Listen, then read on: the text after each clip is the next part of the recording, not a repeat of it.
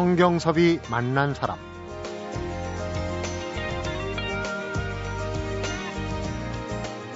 여섯 살 이정록의 상처로 돌아가서 이미 아문 상처, 흔적도 없는 흉터를 다시 파헤치고 그 진물과 상처에 펜을 찍어 다시 썼습니다. 스스로 상처를 덧내 문장을 찍어내야 했습니다. 앓기도 하고 속상하고 힘들었습니다.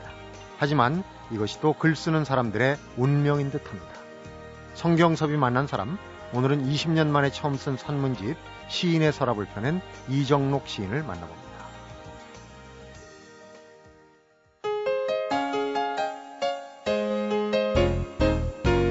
이정록 시인 어서 오십시오. 반갑습니다. 안녕하세요. 반갑습니다. 멀리서 오셨어요. 아, 예. 어, 첫 산문집인데 네. 시인이 산문집을 처음 냈다. 시인의 셈법은 뭐 일반인들의 셈법하고 좀 다를 겁니다. 네. 득과 시를 어떻게 셈하고 계시는지 우선 여쭤보겠습니다. 일단 이제 뭐 좀 털고 가야겠다는 생각이 들었어요. 이쪽 네. 저쪽에 이제 산문을 발표하다 보니까 술값벌이로 쓰기 시작했는데 뭐 3천 매 정도를 쓴 것 같아서 네. 독후감 쓴 거, 또 뭐 친구들 상찬한 거, 선후배 문인들 이야기 쓴 거 이런 건 빼내고 제 이야기 또 제 시가 가지고 있었던 뭐 어떤 속살 같은 거 이런 것들 훌훌 털고 이제 좀 문학적인 이기 같은 걸 좀 맞이하고 싶어서 정리를 했습니다. 음. 네. 시인의 서랍이란 제목, 서랍 안에 참 많은 것 시인의 속내가 담겨 있던데 네. 이게 이제 그 이정록 시인을 좋아하는 팬들이 네. 이 글을 읽고 좀 신비감이 없어지지 않을까 걱정도 혹시 하셨을 때. 어, 아니요. 뭐 일찍이 그 시 속에 저는 다 드러내고 있었기 때문에 네. 어, 그 드러냈던 것들이 아 이런 배경으로 또 이런 구체적인 뭐 사건이나 그 일기가 어, 속에 숨어 있구나 하고 음, 더 좋아하시는 것 같아요. 네. 예, 친밀감을 더 느끼시는 것 같고요. 예. 시보다 이제 이 산문집을 먼저 보신 분들 솔직히 말씀드리면 저도 그 중에 하나인데 네, 네, 네. 아, 이정록 시인이 참 볼만하겠다는 생각을 하게 됐어요. 시집을 조만간 저도 어, 한번 펼쳐볼까 그런 생각을 네. 네, 고맙습니다. 아, 좀 어리석은 질문인지 모르겠는데 네. 시와 소설 중에 어떤 게 더 어려우냐 그런 질문을 제가 주변 사람한테 받은 적이 있어서 예, 제가 예, 좀 예. 고민을 했습니다. 네. 근데 사실은 시는 한 번쯤은 사춘기 지날 때 한 번 끌적거려 보지 않습니까? 네, 끌적거려 네, 보는데 어떻습니까? 산문 쓰기가 굉장히 어려웠다고 그러는데 제가 그 내용으로 볼 때는 오히려 소설 아. 써도 될 정도로 그 시보다는 좀 그 약간 긴 문장도 참 네. 맛깔스럽게 잘 쓰시던데.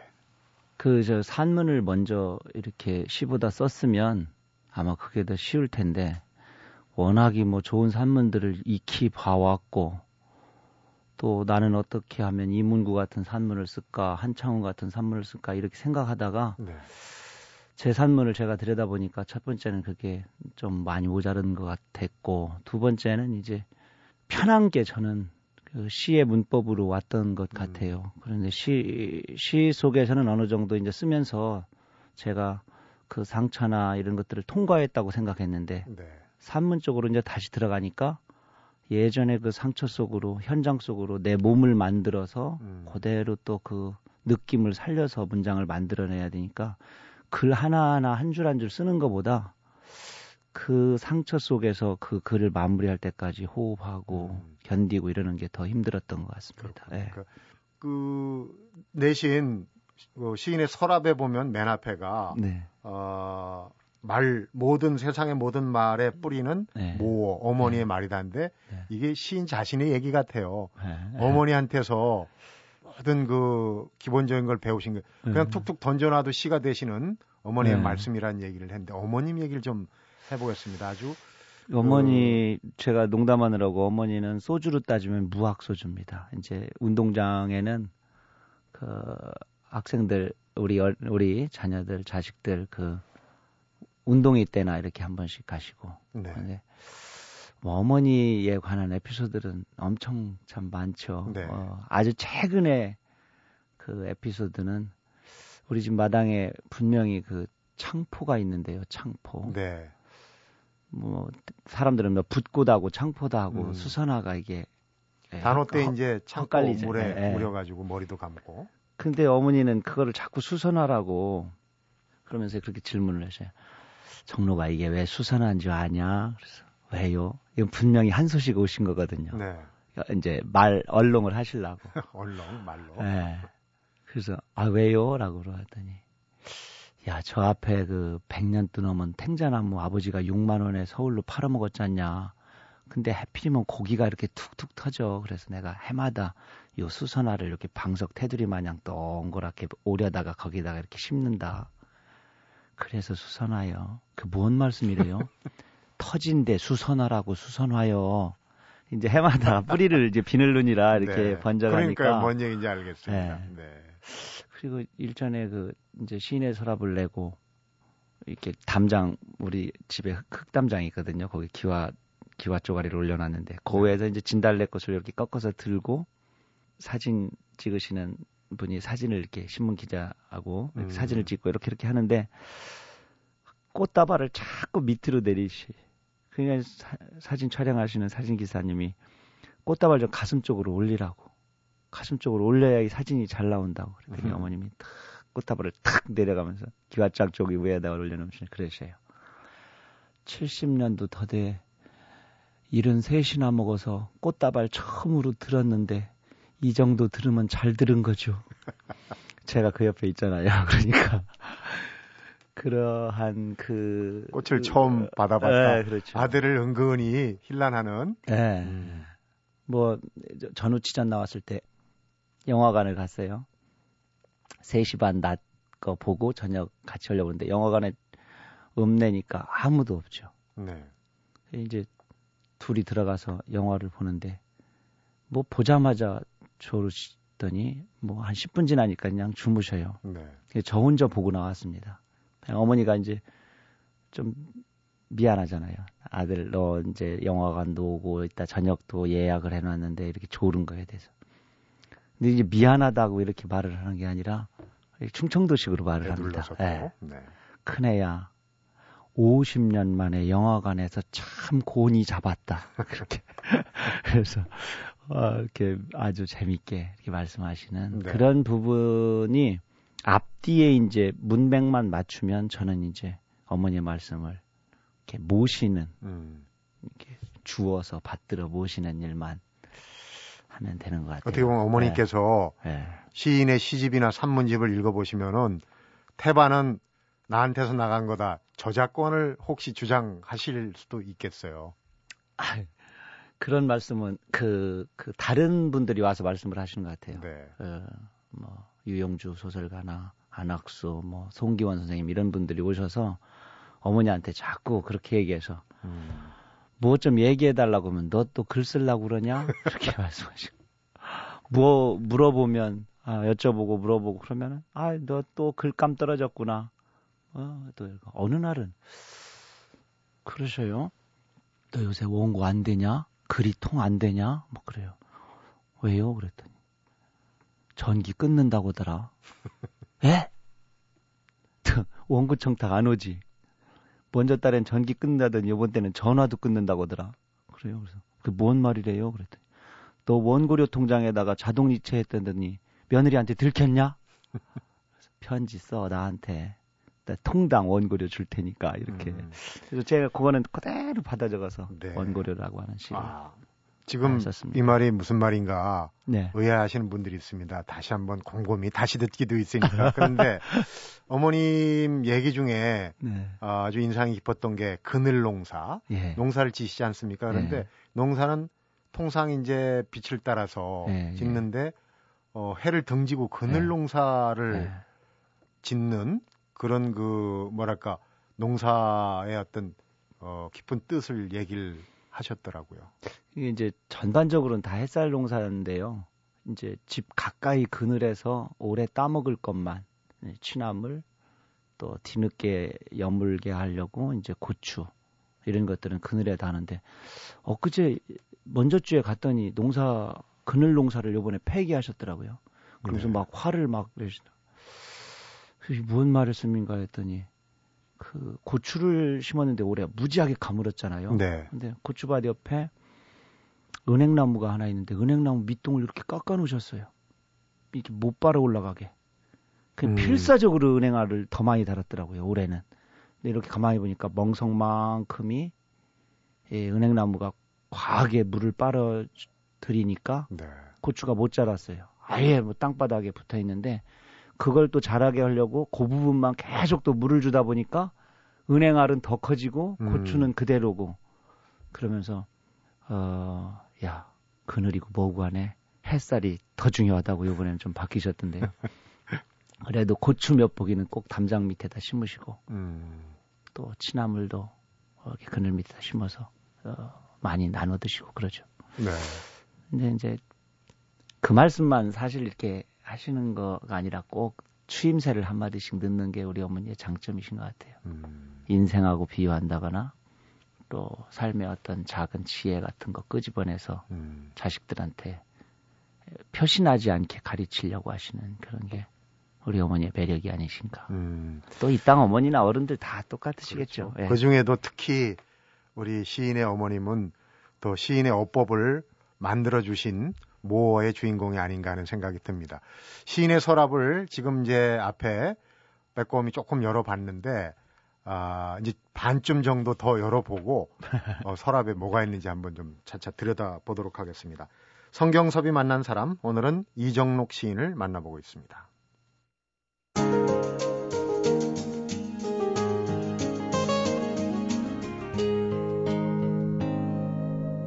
성경섭이 만난 사람 고향이 충남 홍성에 아마 황새들이 네. 많이 날아오는 동네였던 네. 모양이에요. 황새울. 방금 이름... 황새는 사실 뭐 천연기념물이라 그렇고요. 네. 큰 이제 한 한이라고 왜 황소할 때처럼요. 음. 큰 새라는 뜻이 한이 큰 뜻이죠. 네. 네. 한새울, 한새울, 황새울 이렇게 불리고 지금은 이제 이렇게 한자식 이름으로 한사라고 그러는데 네. 본래는 큰 새라는 뜻인데 한자로 쓰였을 때는 차란자에 모래사자를 써서 어. 한사울 또는 한사 이렇게 바뀌었는데요. 나무가 큰 나무들이 많았어요. 그래서 음. 그곳에 둥지를 틀려고 하는 뭐 해오락이나 이렇게 뭐 외가리 이런 것들이 많았었습니다. 음. 네, 아주 멋진 동네였어요. 어머니는 지금도 거기서 농사를 예, 예. 지시고요. 그 산문에 대동샘 얘기가 네. 또 인상이 깊더라고요. 보통 마을에 네. 가면 이제 공동으로 쓰는 샘이 있지 않습니까? 예, 예, 예. 저희 집 앞에 있었는데 지금은 이제 경지 정리하면서 경지 정리하면서 뭐 예전에는 그 다랭이 논이라고 그러죠. 네. 논 다랭이 논이 다 고유한 이름이 있었거든요. 누구네 집 논이라고 하지 않고 뭐 초가 다랭이, 물뱀이, 참뱀이, 뭐 장구뱀이, 음. 뭐 석은터, 뭐 자갈론 이런 논 이름이 다 있었는데 지금은 이제 이게 이름이 싹 사라지고 길도 또 다 이름이 사라지고 음. 그런 게 좀 아쉬운데 대동샘도 경지정리와 함께 예, 사라지고 녹강샘이라고 둥근 녹강을 어, 관이죠. 어, 그것도 받은 샘이 있었는데 그게 사라졌어요. 샘 하나를 쓰는 데 있어서도 어, 이렇게 도랑물 이렇게 내려가는 데에서 쌀 닦는 곳하고 열무 씻는 곳하고 또 고무신 닦는 데하고 네. 또 허드렛물 떠가는 데가 이렇게 단계별로 다 달라서 그곳이 일종의 그런 것마저도 우리 자라는 사람한테 좋은 생태 교육이 될 만한 근데 지금은 그냥 그 자리가 수렁론이 돼버렸죠. 그 음. 그 샘은 계속 네. 솟아나니까. 시인의 서랍에서 존재를 감춘 네. 그런 참 아쉬운 부분도 있어요. 그러나 지금 그 서랍 안에 상당히 많은 분들이 네. 에, 모여 계시더라고요. 네. 아웅다웅하기도 하고 또 어, 아주 사이좋게 에, 여러 사람들이 나오는데 시인과 관련된 분들 네. 앞에 이제 어머님 얘기는 살짝 맛을 봤고 네, 네. 어그 서랍 중에도 이제 첫 번째 이그 가족들 얘기 네. 예, 그 중에서 이제 어머니 얘기를 했는데 아버지 얘기를 좀 음, 아버지가 서운해 하실 수도 있으니까 아버님 얘기 중에는 또 이게 기억에 남는 게 필요한 사람이 되라라고 예, 글자를 예, 한 글자에 500원씩 주고 살는 느낌표 마지막에 하나는 서비스로 했다. 아, 꼼꼼히 읽어주셔서 고맙습니다. 그 이제 이제 55세 나시던 해에 이제 혀끝이 깔끄러워서 이렇게 까끌까끌해서 조직 검사를 했는데 이제 설암이라는 판정을 받고 음. 한 5개월 투병하시다가 원자력병원에서 이제 수덕사로 내려와 계시는데 당신께서 이제 시간이 곧 다가온다는 걸 느끼셨던 것 같아요. 근데 네. 당신의 삶 전체를 어떻게 하면 전달할 수 있을까? 뭐 크게는 어렸을 때는 그렇게 기적을 믿어라 이 말씀을 많이 하셨고요. 그 글 속에도 나옵니다만 그 송아지를 이렇게 아침 저녁으로 들게 하고 음. 그러면 넌 가을에 천하장사가 돼 있을 것이라고 하고 또 마당가에 있는 수수싹 조그맣게 나온 거 아침 저녁으로 뛰어넘 나중에는 너는 어, 대문으로 다지지도 않고 지붕 위를 헐헐 날아다닐 거라고. 네. 에? 그럼 아버지는 왜 안 하셨슈? 그러니까 우리 집은 그때 가난해서 소가 없었다.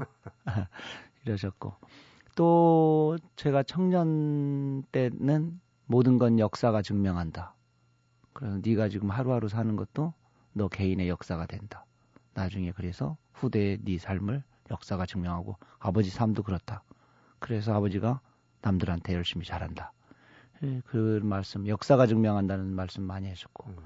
마지막에 주신 말씀은 꼭 필요한 사람이 되어라. 음. 그런데 이 새길 때 잘못 새긴 것 같아요. 이제 집적 말씀은 안 하시고 그 지팡이 안쪽에다 이렇게 새겼는데 이제 저희들이 이제 자, 자식들이 간다 말이죠. 그러면 그걸 보이게 놓고 싶은데 이게 이렇게 자꾸 틀어져서 툇마루 마루에서 비타 아, 그러니까 네. 지팡이가 이제, 이제 꼭 올고 든 게 아닌 네. 모양이죠. 아니요 이렇게 지팡이가 있는데요. 이렇게 기대 놓으려고 그러면은 손잡이 때문에 무게 중심이 밖에서 이렇게 돌아가잖아요. 네. 근데 그게 보이는 데다가 이렇게 브린드로 사겠어야 할 텐데 그렇지를 못해 가니까 나중에 걸레를 이렇게 받쳐놨을 때 그때 알았어요. 음. 그래서 아 저게 무슨 말이냐 그랬더니 하여튼 꼭 필요한 사람이 되어라. 느낌표가 그러고 중요하다. 저거 보너스로 받았는데 딱 마무리할 때는 느낌표를 세상에 남기고 죽어야 된다. 음. 그래서 네가 하는 애들 가리키는 일, 글 쓰는 일, 또 세상 사는 일이 느낌표 하나 만들려고 우리가 사는 거니까 하고 그 말씀이 그 제일 그 마지막에 가장 꽝 하고 주신 말씀인 것 같아요. 네. 네. 지금은 이제 뭐 직접 아버지가 되셨으니까 네. 그때 아버지의 하신 말씀, 아버지의 그 하셨던 행동 이런 게 네. 네. 문득문득 생각이 나실 거예요. 그 중에서 네. 한그 기억의 편린이라고 할까 네. 시로 쓰신 게 있어요. 직접 시인이 나오셨으니까 어또 시도 맛깔스럽게 잘 읽으신다고 신앙송에 뭐 어, 강연도 가서 하신다고 그러니까 직접 한번 청해서 듣도록 하겠습니다. 아, 신앙송 강연은 한 적 없습니다. 아, 근데 저는 어떻게 하루 살면 하루 저에 대해서 풍문이 부풀어지는 것 같아요. 저 아주 작은 조그만 물방울인데 나와 보면 막 거대한 풍선이 되어 있고 막 그럽니다. 네, 오늘 헬륨 가스를 좀 빼도록 하겠습니다. 직접 시 네. 제목부터 해서 한번 들어보도록 하겠습니다. 네. 낭송에 올리겠습니다. 아버지의 욕 이정록 운동화나 물어 뜯을 놈 어릴 적에 들은 아버지의 욕 새벽에 깨어 애들 운동화 빨다가 아하 욕실 바닥을 치며 웃는다. 산에 애들 키우다 보면 막말하고 싶을 때 한두 번일까마는 아버지처럼 문지방도 넘지 못할 낮은 목소리로 하지만 30년은 너끈히 건너갈 매운 눈빛으로 개자식이라고 단둘이 칠 수 있을까? 아이들도 훗날 마흔 넘어 조금은 쓸쓸하고 서른 화장실에 쪼그려 제 새끼들 신발이나 빨 때 그제야 눈물방울 내빌칠 욕 한마디 어디 없을까? 운동화나 물어뜯을 놈에서 한치도 벗어나지 못한 나는 광천 쪽다리 밑에서 주워온 고아인 듯 서글퍼진다. 어른이라서 부지런한 게 아니여 노심초세한테 새벽잠을 다 빼앗긴 거여. 두 번이나 읽은 조간신문 밀쳐놓고 베란다 창문을 연다. 술빵처럼 부푼 수국의 흰 머리칼과 운동화 끈을 비눗방울이 잇대고 있다. 네. 시인의 아버지의 욕, 어머니 얘기와 함께 이 시를 찬찬히 들어보니까 시인의 글의 뿌리가 역시 가족에 있는 게 아닌가 하는 생각이 듭니다. 성경섭이 만난 사람 오늘은 20년 만에 첫 산문집을 내놓은 시인이죠. 이정록 작가를 만나보고 있습니다.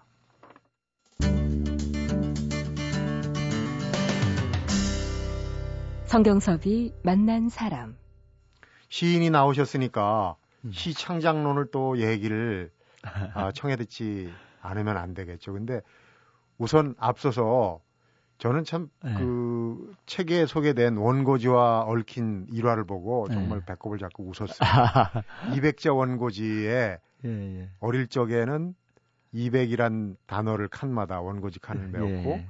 군에 가선 또 거기다가 어떤 사연인지 파리를 잡아서 200자 원 고지를 메운 그런 추억이 있어. 결국은 그런 것들이 다 어, 시인의 밑바탕이 됐다고 결론을 맺으셨는데 네.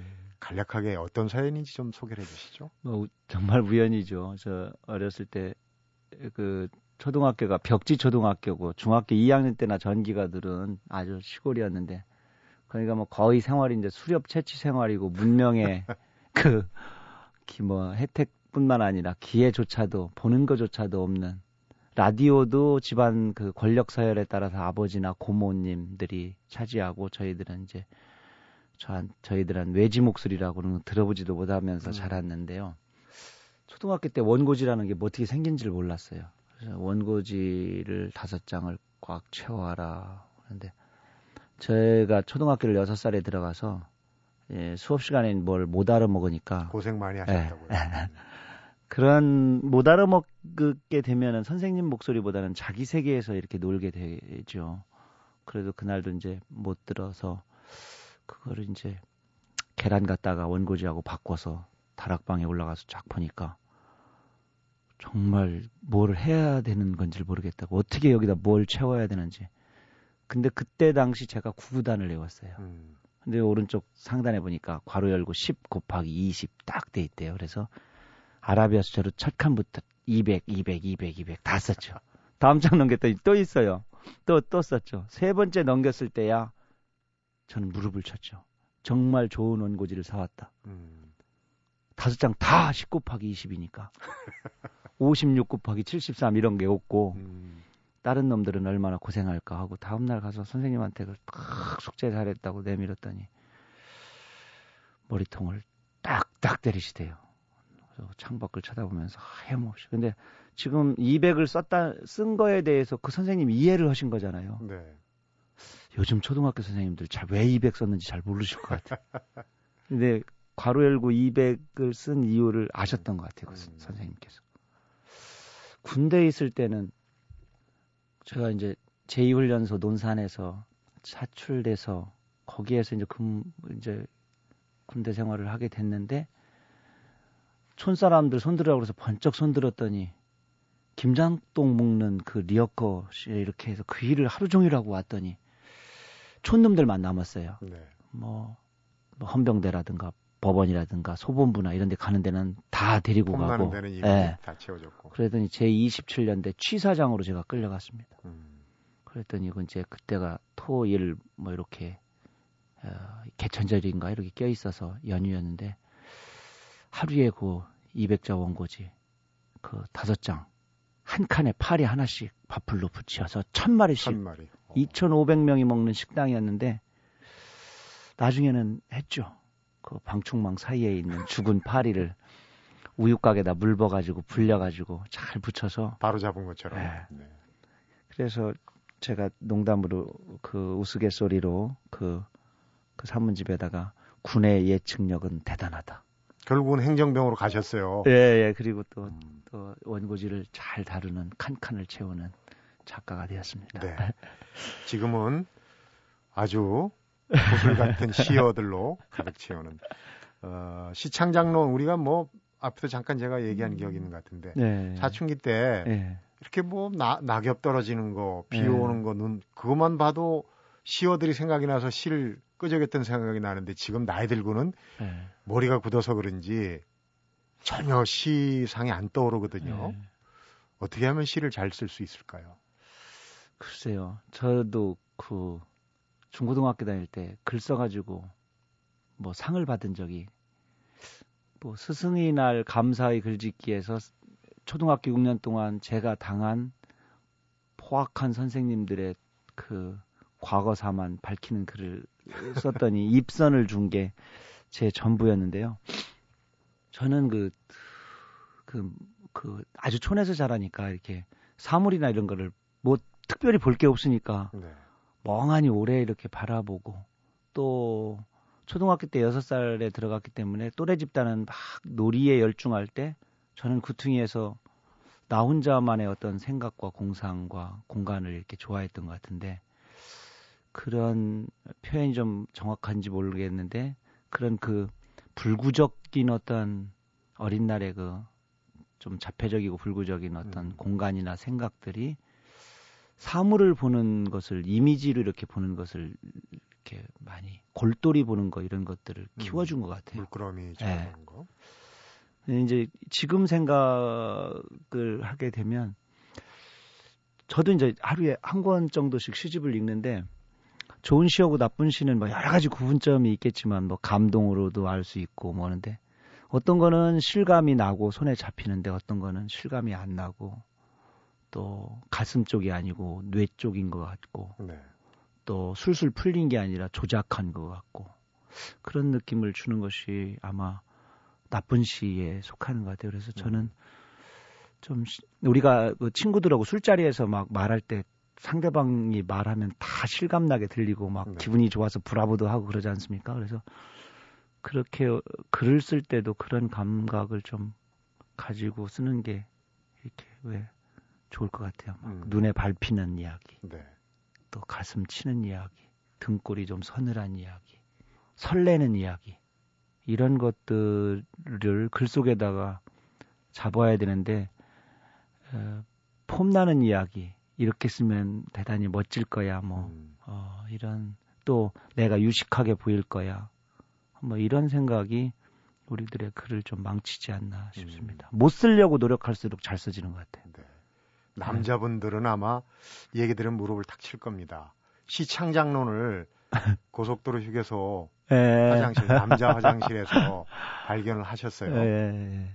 한발 더 가까이. 예. 아 정말 저는 엊그제 제가 지금 음, 곧 다음 시집이 나오는데요. 네. 정말 빨리 정말 시집이 나온 게 2010년 3월 달에 나왔는데 올해니까 너무 빨리 나온다고 생각이 드는데 요번 시집은 그냥 그, 그, 어머니, 어머니 학교란 제목입니다. 네.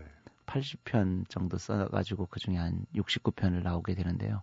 마지막 시가 시라는 제목의 시입니다. 아, 어머니가 제목이. 주시는 창작론. 음. 근데 내용이 이겁니다. 너 어분애기를 왜 3년 찾는 줄 아냐? 왜 어분애기 3년 찾기라는 네, 얘기죠. 농사도 한 3년 접어야 귀신 신나라 까먹는 소리도 들리고 옥수수 잎 빠진 틀리 앓는 소리도 들리고 음. 그런 거다. 어분애기도 3년 들쳐갖고 되면 지가 찾는 게 아니여. 뒤에서 엄마 하고 부르니까 찾아지는 거지.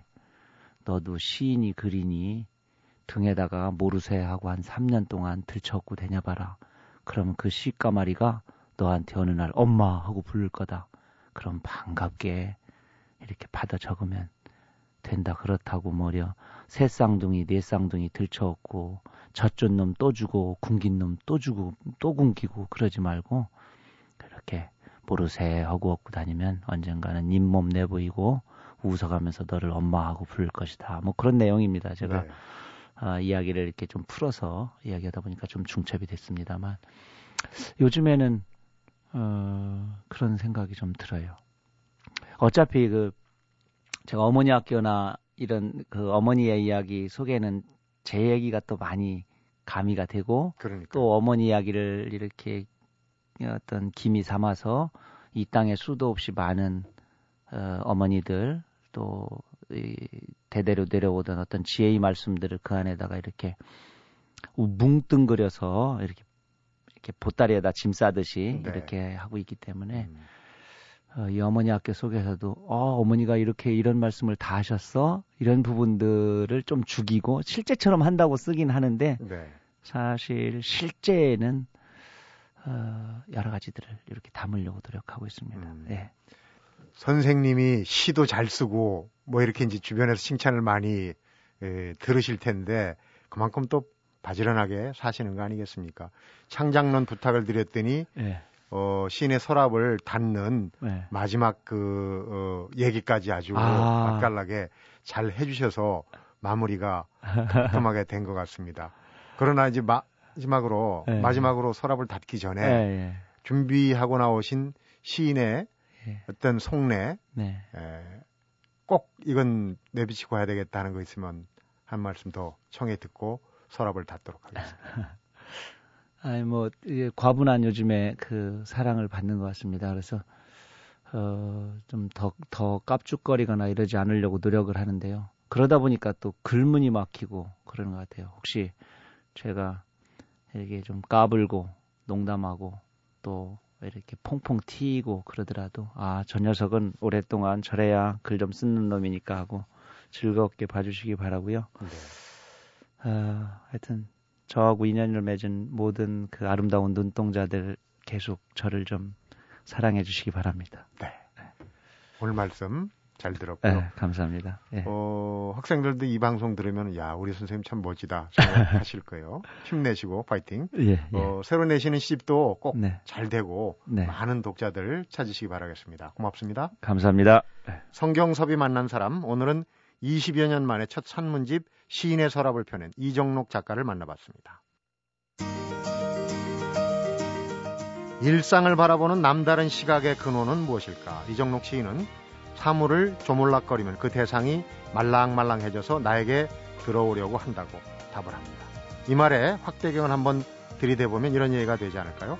한 발 물러나서 일이 되어가는 형편을 바라볼 줄 아는 마음과 조금 멀리서 풍경을 바라볼 줄 아는 시선을 가지면 된다. 이런 뜻이죠. 성경섭이 만난 사람, 오늘은 여기서 인사드리겠습니다.